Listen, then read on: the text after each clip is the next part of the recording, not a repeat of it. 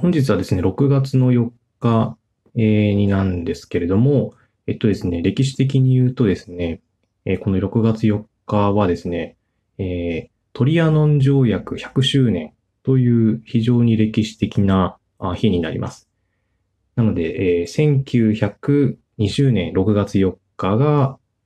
トリアノン条約の締結の日でございました。で、このトリアノン条約っていうのがですね、歴史的には非常に重要な役割を占めている条約でして、その後の歴史を非常に大きく動かしたものでございます。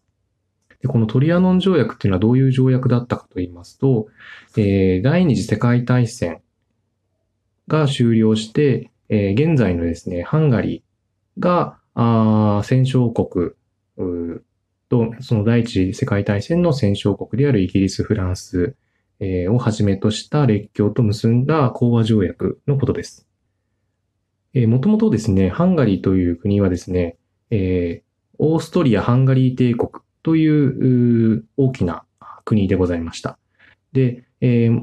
すね、もともとハプスブルグ家が国王、皇帝を務める、オーストリアの国だったんですけれども、ハンガリーがですね、いわゆる1867年にアウスグライヒ、日本語でいう和教っていうんですけれども、それを成立させて、ハプスブルグ家が皇帝を兼ね、で、オーストリアとハンガリーの2つの帝国の皇帝を兼ねるという二重体制を築いたわけです。で、それで成立したのがオーストリア・ハンガリー二重帝国になります。で、ですね、そうしてですね、ハンガリー人はですね、非常に大きな領土を獲得するに至りました。で、今でいうですね、スロバキア、それから、ルーマニアの東側に位置しますトランシルバニア、それからボスニア、それから今のクロアチアでありダルマチアというようなですね、非常に広大な領域を入手しまして、でそこでですね、非常に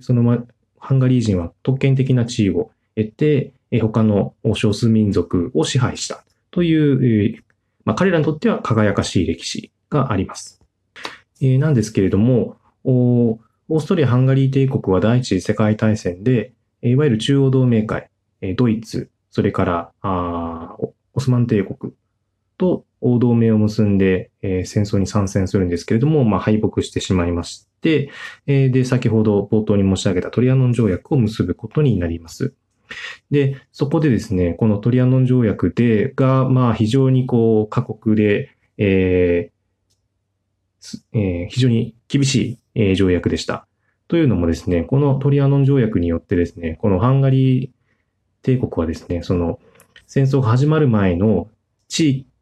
配領域の 72% を奪われて、その 72% の領域に住む人口の 58.3% を失ったという、非常にもう国力の半分以上を奪われるというものすごい厳しい条約だったんですね。で、もともとそのハンガリーという国は、いわゆるハンガリー平原という山の中にぽっかり空いた地域に、国があるんですけれども、で、その他は、山岳地域にあたります。で、その周辺がルーマニアですとか、スロバキアですとか、ボスニア、それから、になるんですけれども、そこからですね、その外からの侵入は非常に簡単になるんですけれども、逆にハンガリー平原からは、攻めに行きづらいというような体制になってですね、ハ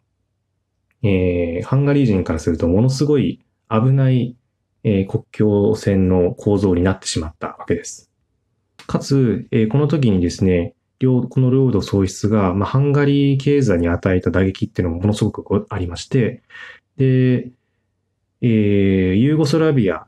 王国に割譲させられた、いわゆるボイボディナ地方という地方があるんですけども、そこは非常に有力な小麦の生産地だったし、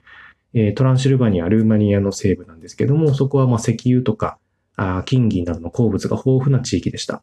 かつ、水力発電所もあったんですけども、そこも失ってしまった。で、かつ、ハンガリーというのは基本内陸国なんですけれども、その内陸国が持ってた唯一の国際貿易港フィウメも失ってしまいました。で、まあ、条約を結んで以降もですね、ハンガリーは非常に賠償金も戦場国に対して払わないといけなくて、経済が混乱してですね、民族主義者急進的傾向が高まって、で、まあ、労働者は共産主義運動に傾倒して、非常に混乱していくわけです。なんですけれども、右派左派、それぞれ全員が主張するのが、トリアノン条約で失った領土っていうのをもう取り戻すべきである。で、これはですね、急進左派であろうが、穏健派であろうが、ハト派であろうが、急進右派であろうが、全員が、その、失った領土をどうにかして取り戻さないといけないっていう、そういう欲求に駆られていくわけです。で、ドイツ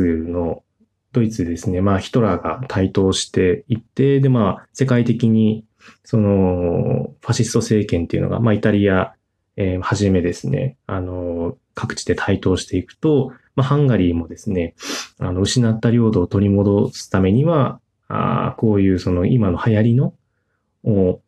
ァシスト政権我々も、作って、で、そこで失った領土を取り戻せないといけないっていう、欲求が高まっていくわけです。で、ハンガリーにもですね、ドイツでいうナチス、それからイタリアでいうファシストのような、ファシスト、団体があります。それが、ヤ・十字運動っていう、ヤは、アローのヤですね。ヤ・十字運動っていう、組織がありまして、で、そこの、いわ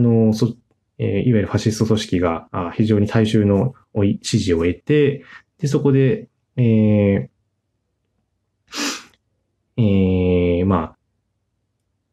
ドイツ、それからイタリアと並んで、第二次世界大戦数十国に参戦して、非常に惨めな敗退を重ねていって、で、最終的にですね、ソ連に占領されて、で、第二次世界大戦以降は、東側、いわゆる共産主義陣営の方に入っていって、いくわけです。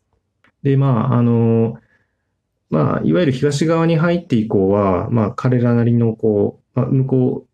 こう側の秩序っていうのがありましたから、そういうトリアノン条約で失った領土をみたいな話は、当然ではしませんでした。ただですね、現在、ハンガリーも、雪解けして、民主化しているんですけれども、今のオルバン政権はですね、非常にタカ派政権でして、で、未だにですね、トリアノン条約で失った領土をっていうのを、未だに主張する連中がいたりします。正直、この時代になるとですね、もう、国境というのは非常に、滅多なことでは動かないので、オルバンみたいな、右派の人間が言う、トリアノン条約で失った領土を取り戻すっていうのは、ありえないわけですけれども、非常にそういう言説が力を持っていくことで、コンフリクトが発生する可能性が高くですね。で、本日6月4日、トリアノン条約発100周年ですけれども、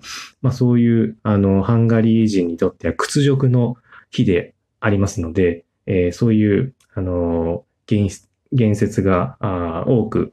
紛失するっていうことが懸念されるわけです。はい。というわけで、トリアノン条約についてざっくり解説いたしました。いかがでしょうか。